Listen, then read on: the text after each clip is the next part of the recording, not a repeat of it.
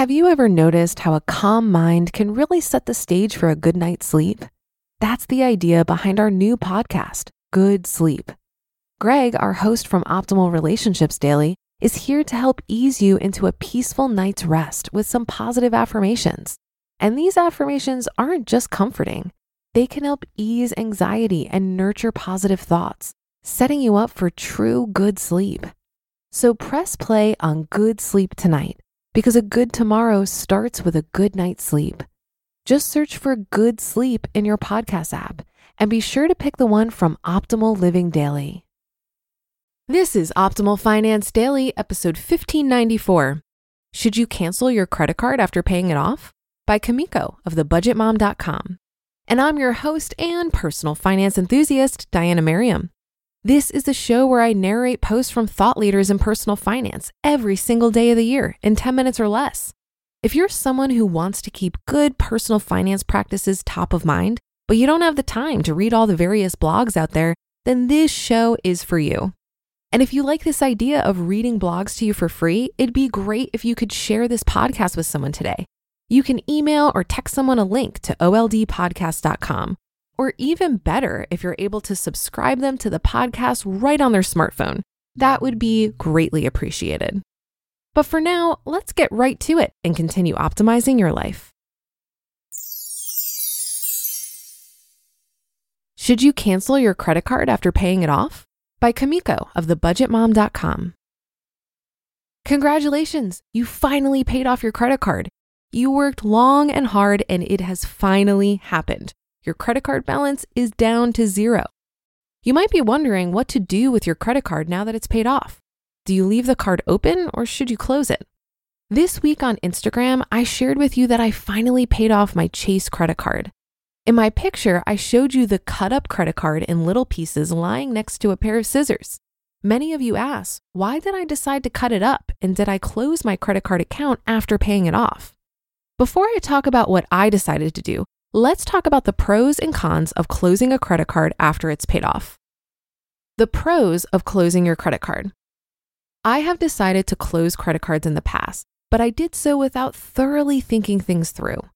If you were to ask me right now if you should close your credit card, my answer would be probably not. In my opinion, there are only two real benefits to closing your credit card after you pay it off avoiding temptation. The number one reason most people choose to close their credit cards is to avoid temptation. Not being able to use your credit card forces you to avoid future debt. If you have a spending problem or are managing a heavy debt load, it might make sense to close some cards as you pay them off to minimize your temptation to spend. Minimizing fees.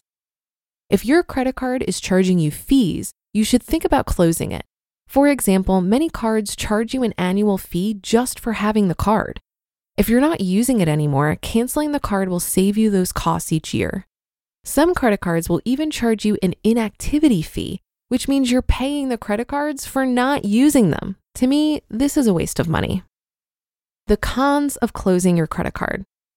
It's a common misconception that closing your credit card will increase your credit score, the truth is, it's more likely that closing a credit card, even one with a zero balance, will hurt your credit score rather than help it. Credit utilization. Your credit utilization is the amount of your credit card balance compared to the credit limit. Your utilization essentially measures the percentage of your available credit that you're using, and it makes up about 30% of your credit score. That's a pretty huge chunk. When it comes to your credit score, you want to keep your utilization low. If it's high, this indicates that you're probably spending a lot of your monthly income on debt payments, which can put you at a higher risk of defaulting on your payments. If you decide to close an unused card, you're reducing your available credit without decreasing your credit usage. Let's look at an example.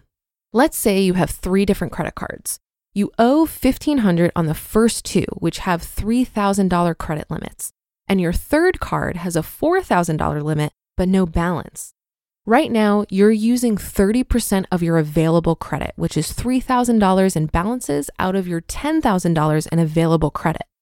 If you decide to close the $4,000 credit limit credit card that has a zero balance and the one you're not using, your credit utilization jumps to 50%, which has a negative impact on your credit score. So your $3,000 imbalances out of $6,000 in available credit. Remember, you want your utilization to be low. Credit history. No matter what you've heard, closing your credit card won't erase the card's history from your credit report, nor will it keep the history from being included in your credit score calculation. Negative information remains on your credit report for at least seven years from the date it occurred. Your positive information, however, can fall off sooner than that if the card stops reporting it. If you keep the card open, that positive information, which helps your payment history and your length of credit, will stay on your credit report and helps your credit score indefinitely. One thing you want to remember is that old credit is the best credit. The age of a credit card account is also essential when it comes to your credit score. In theory, the longer your credit history, the more accurate lenders can be in determining the level of risk they take on when lending to you. Everyone has a unique credit history, so closing an older account can negatively impact you more than it does for someone else. As an example, if you're young and have a short credit history, closing a credit card account could hurt your overall score more than someone in their 60s who has a much longer credit history. So, what did I decide to do with my credit card? I cut it up, but I decided to keep the account open. My situation is a little unique because I want to buy a house in the next year or so. Closing a credit card account can hurt you if you're attempting to get a mortgage.